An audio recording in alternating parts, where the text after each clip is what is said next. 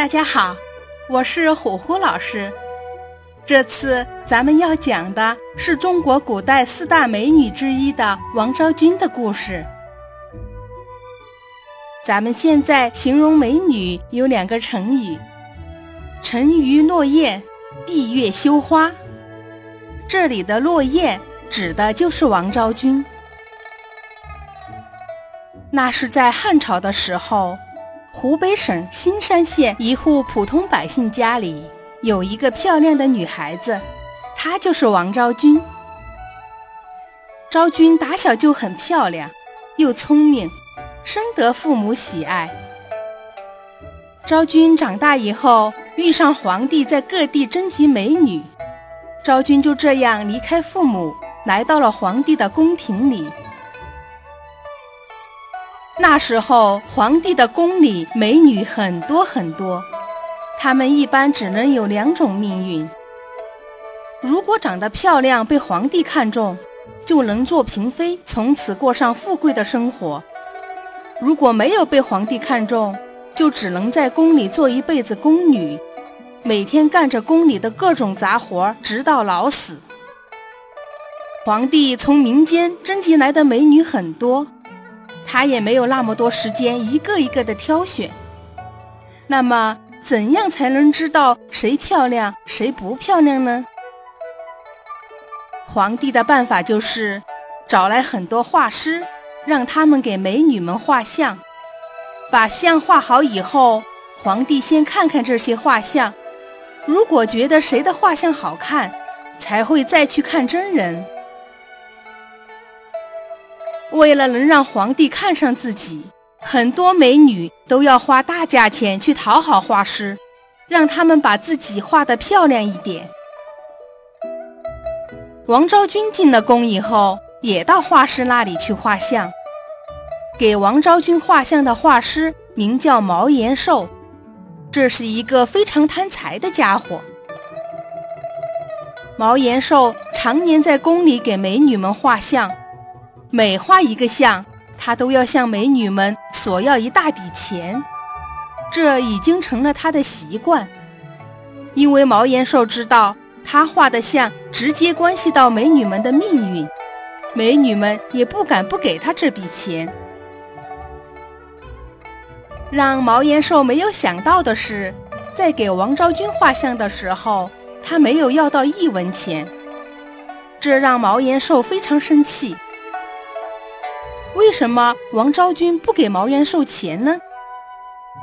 因为王昭君对自己的容貌很有信心，她认为自己天生丽质，不需要画师来美化。再说，普通百姓家里出来的王昭君也拿不出那么多的钱去讨好画师。阴险的毛延寿一看王昭君不给他钱，当面他是不敢说什么的。等王昭君画完像走了以后，毛延寿悄悄地在王昭君的画像上点了一颗痣在脸上。按那时候迷信的说法，这颗痣叫伤心落泪痣，谁脸上有这样一颗痣都是非常不吉利的。毛延寿琢磨着，皇帝看到这样的痣，一定不会让王昭君做嫔妃。果然。王昭君虽然美丽，但是因为有那样一颗痣，皇帝看到她的画像以后，也只能叹息着放弃了。王昭君就这样成了一名天天在宫里做杂活的宫女。宫女的生活一直过了好几年，这时候北方的匈奴闹起了内乱，他们互相攻打，并且分裂成了东西两个汗国。西韩国的韩王看到汉朝强大，就主动来和汉朝表示友好，希望得到汉朝皇帝的支持。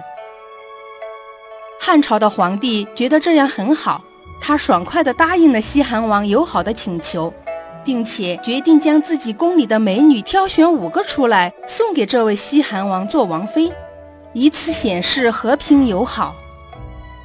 不过，汉朝皇帝并不愿意强迫宫里的美女去匈奴，因为匈奴在寒冷的北方，而且非常落后，在那里过日子是很多人都不愿意的。于是皇帝告诉宫女们，谁愿意去匈奴给那边的韩王做王妃，可以自愿报名。宫女们常年在宫里过着劳累又没有希望的日子，谁都希望能离开皇宫。可是当他们听说是去遥远的匈奴时，很多宫女都退缩了。她们宁愿守在宫里老死，也不愿意到那么远、那么苦寒的地方去。王昭君在反复思考以后，决定报名去匈奴那边和亲。她不愿意在宫里做一辈子默默无闻的宫女，最后老死在宫里。匈奴那边虽然苦寒，但是代表皇帝的意愿去和亲，也能为着国家的和平做一份贡献。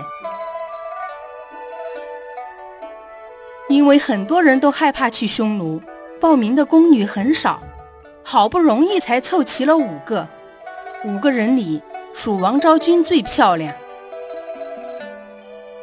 皇帝为他们准备了很多的陪嫁物品，又为这些代表和平友好的宫女挑选了护送的队伍。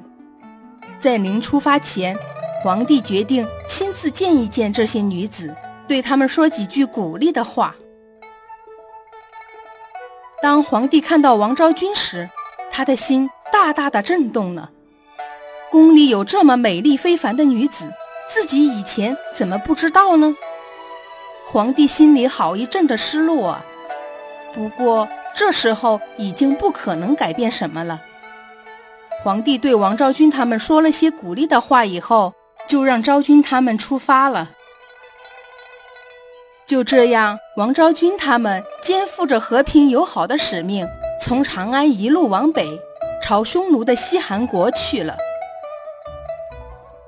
那时候的道路交通非常不发达。队伍一路上跋山涉水，经历风沙。王昭君他们一开始还可以坐坐轿子，后来就只能骑马了。再后来，马匹也不能适应那恶劣的自然环境，只能改骑骆驼。吃的东西也从熟悉的米面蔬菜，慢慢变成了马奶、肉干。很多人开始暗暗后悔。早知道这样，还是留在汉皇宫里好啊！但艰苦的路途并没有让王昭君气馁，她坦然地面对这一切，在行路的途中还时不时地弹奏起琵琶来，鼓励大家。有一天，王昭君正在弹奏琵琶时，一对大雁正好从和亲的队伍头顶飞过，也不知道为什么。一只大雁越飞越慢，最后竟然掉到了地上。人们惊讶地看着落下来的大雁，纷纷说道：“那是因为王昭君太漂亮了，她弹奏的琵琶太好听了，所以路过的大雁看得忘了飞翔，听得不忍离开，因此掉了下来。从此，落雁就成了形容美女的一个词。”后来，王昭君做了匈奴西韩王的王后，被封为宁胡胭脂。她一直为了两国的和平努力着，匈奴和汉朝保持了整整五十年的和平，这里面也有着王昭君的一份功劳呢。至于那个贪财的画师毛延寿，他的卑劣行为被皇帝发现了，皇帝一怒之下砍了毛延寿的头。这就是四大美女之一的王昭君的故事啦。故事讲完了，谢谢大家的收听，咱们下个故事再见。